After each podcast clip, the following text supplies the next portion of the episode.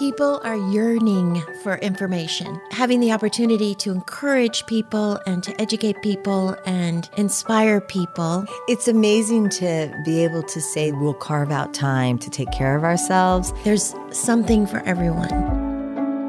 Dora and I are thrilled to have Ellen Kittredge join us today on Health Gig. Ellen works holistically with her clients to provide healing at all levels of their being. She has a specific focus in mind body nutrition and stress management and has proven techniques for healing stress related health conditions. In her personalized sessions with her clients, she combines her extensive training in nutritional healing modalities with several powerful energetic clearing techniques she's been initiated into as a quantum energetic disciplines practitioner. Ellen uses healing foods, nutritional recommendations, supplements, lifestyle coaching, energy clearing techniques, spiritual counseling, and a variety of other tools in her individualized approach to creating optimal health for each of her clients. Additionally, over the last 11 years, Ellen has led thousands of people through a highly effective 21 day therapeutic food based cleansing program that she facilitates on a seasonal basis. Ellen has a deep passion for her own personal transformation as well as that of her clients which translates into one success story after another. Ellen has been my health coach for about 12 years now. So she's probably one of my greatest teachers. And it's such an honor, Ellen, to have you on Health Gig. I'm so glad to be here. Thank you, Tricia.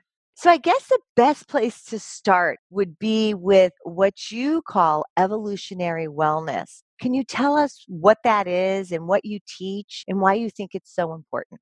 I started out my nutrition counseling business about 12 years ago, just focusing on nutrition. And then I started to realize over time, I really was interested in the evolutionary potential of my clients and how they were growing and evolving over time. With the primary focus being on diet and nutrition, I was seeing a lot of wonderful results and a lot of benefits people were making when they were changing their diets. But I also saw that there were certain places where people would get stuck and not necessarily be able to move to the next place of their healing. And so I got really curious about really the full mind, body, spirit approach, I guess you could say, to healing and to wellness. So several years into my business, I changed the name to Evolutionary Wellness and I started to really think a lot about how we heal, how we evolve and how healing works when we actually look at the bigger picture of what's happening on all levels of someone's wellness. And you use nature a lot when you teach to teach us how to take better care of ourselves and actually to learn to trust. Can you talk about that? One of the primary things that I learned in my nutrition training program was this concept of bioindividuality and the idea that each of us is different and so the beauty of health coaching is that you actually get to sit with a client and listen to their story and get to know them. And when I listen to a client, I'm not just listening to what's going on with their physical ailments, I'm also listening to their history, what they've been through in life, the challenges they've had. And so this concept of bioindividuality, this idea that no one person is the same means that there's no rote way, there's no rote diet, there's no rote supplement that's going to work for everyone. So instead, I really think of my clients as flowers in a flower garden or herbs in an herb garden. One person might be a rosemary, and another person is basil, and another person is thyme. And so each of those herbs have different flavors. They have different ways that they express themselves. They also have different nutrients that they need.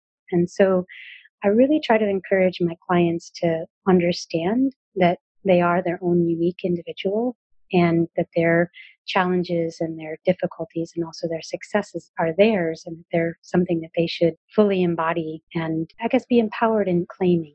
The way that I like to work with nature is to help people to understand and trust that process. So when a flower, for instance, is growing in a flower garden, we have to start with a seed, right? And that seed has to crack open. Sometimes when my clients come to me, I feel like they're seeds that have not even cracked open yet. There's all this potential that lives within them the sunlight hasn't started beating down and warming up the soil so that the seed can sprout and they can start to grow. And so my job is to understand okay, they're coming to me with XYZ health, chronic health situation and they're really stuck in that. So how can I help them to feel better so that they can start to grow? And so that might be the seed cracking open is helping them with their health situation. And then as I encourage the growth, they come upon different obstacles. What is it that I can offer them in terms of empowering them for their health? Sometimes that transformation almost feels like you're never going to come up above that dirt. Like sometimes I feel like I'm under a rock, under a dirt, under this. And you've just done such a great job explaining to me I need to trust that. Can you talk a little more about that? we've all seen dandelions growing up out of cracks in the pavement, right? We've all seen grass coming up out of the most random places. And I love seeing trees that are on waterfalls sometimes. And how is that tree holding on, you know, with all this water rushing by and doesn't seem like its roots in anything. It's just going around this rock, but somehow it's living and thriving. I just like to remind people that that's us. We can be that dandelion breaking through the cracks. And I work a lot with clients who are actually healers and teachers themselves. And a lot of my work is empowering them to understand how to step into their next level of potential. So, say some of my clients might be like a seed that's starting to crack, and others of my clients, they might be in the place where they're a flower and they're fully grown and they're just really starting to blossom. Maybe multiple blossoms are starting to show, and they're starting to feel that it's safe to offer that nectar to the bees and it's okay to express themselves. It's okay to really put their work out in the world. It's okay to take that next big step of whatever it is that they've been afraid to do. Maybe it's writing their book or getting on a podcast or starting a store or something like that. And I'd like to remind them that by their blossoming, that actually encourages the other flowers in the garden to blossom. It makes me think of, you know, what's going on now in our world with the virus and with all the perfectly awful things that are coming with it. We have had to slow down. Do we have to slow down to begin to see these seeds grow and all those beautiful analogies you were making? Is this a time that you've seen with your clients, maybe a little more growth? Absolutely. I think there's so much benefit that can come from this time. And I've really been sitting myself as someone who's a guide and a coach to many people. How is it that I can hold myself during this time where there's a lot of fear, there's a lot of anxiety, everything is completely falling apart that we used to know. It's a very interesting time to be alive. And what I've been doing is just listening to and trusting in the grace that appears, that shows up for me, some of the grace that I see, some of the silver linings, the pollution that's going down, and the fact that the earth is really having a chance to take a really deep breath. And my sense is that most humans living on the earth also need to stop and take a really deep breath. And most of us have been going, going, going for too long, too quickly, trying to do all the things that we think we need to do. And maybe what's happening is we're having a chance to realize we don't need to do all of those things, or maybe there's just a different way to live. And so, what I've been seeing with my clients and sharing with them is what's very likely to happen during this time is that they're likely to come a little bit closer to their fear, a little closer to their anxiety, a little closer to their grief. So it almost feels like we're being asked to really face things head on, just like really look in the mirror. Okay, I've had this anxiety my whole life. It's really time to deal with it because here I am stopped. I can't go out. I can't socialize. I can't do all the things I would normally do to distract myself. So I'm seeing that a lot. And so far, what I've been learning just in the last couple of weeks is just to really, in myself, hold that trust and hold that knowing that it's all going to be okay and that this is a collective process of transformation and evolution and metamorphosis that we're going through. And to hold that trust and to offer that potential to the people that I'm working with, that they too can trust this process. It's hard. I mean, I don't think we'll ever get to the point where we're saying, okay, I've slowed down and I'm at home and this is wonderful. It's a process. And so, how do you guide your clients and people that one day you're like, okay, I cleaned out the closet, I feel really good. And the next day you wake up and you feel like you're behind bars?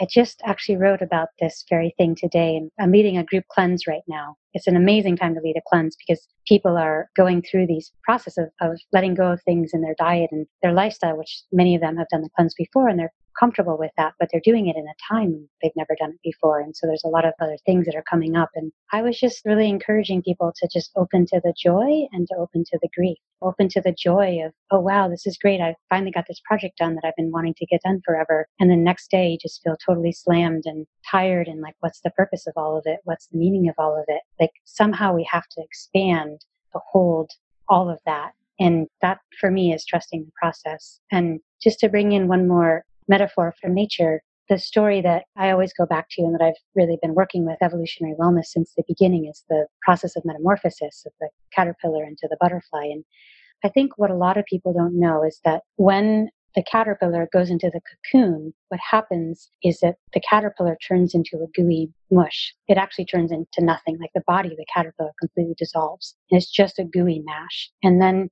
from that body, these imaginal cells arrive And these are cells that have never been seen in the body of the caterpillar before.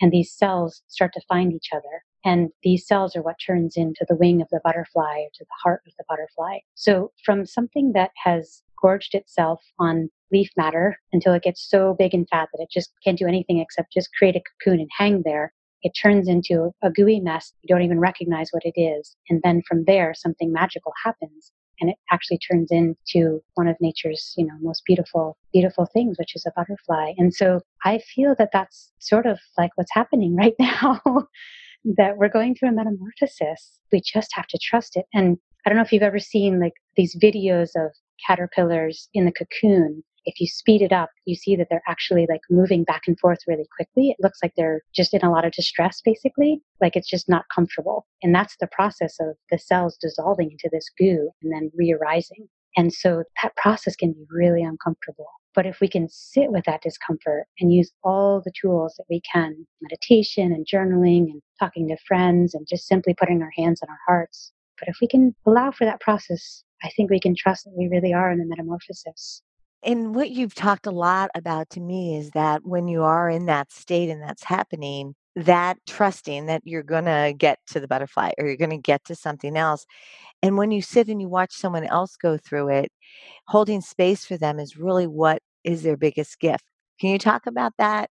I would say, just in my progress from 12 years ago to where I am now, the first couple of years of my business, I really wanted to fix everybody. I really felt it was my job to get in there and didn't matter if they were on 18 medications and had three chronic illnesses. Somehow I was going to solve it all within three weeks, you know? and then I realized that that wasn't going to happen, but that I could give them the tools that they could do that themselves. And so that process of just actually listening, supporting them equally through that spectrum of experience. That's actually life. That's just what it is. We all have loss. We all have things that we have to say goodbye to. And we all have moments where we just are completely blown away by the joy and the beauty that we experience. Why is it we want to fix other people? I think for a lot of people, especially people who are really empathic, I think it's we just take on what they're feeling and we feel that we have to tend to it ourselves. What I found in my work is if I'm triggered by one of my clients' pain, there's lots of things I'll do. I'll pray for them. I'll try to send loving energy their way. I'll be thinking about them after the session sometimes. But I also will hold the awareness inside of myself of, okay, what were they dealing with? Was a lot of grief. Okay, where's the grief inside of me? And what do I need to do to address my grief now? So I'll listen in the session and not interject and allow. But if I do feel something come up inside of me, then I'll tend to it after the session. But I have to say, sometimes I can't believe that I get paid for the work that I do because it's so inspiring to witness people's transformation. Literally, sometimes I get off the phone with my clients and I'm like, I should be paying them. I just learned so much from them because when you witness somebody growing, it's profound. It's profound what humans are capable of. I know along the way you've taught me that God or the universe, that they've got your back, but sometimes it comes in threes. Can you talk about that?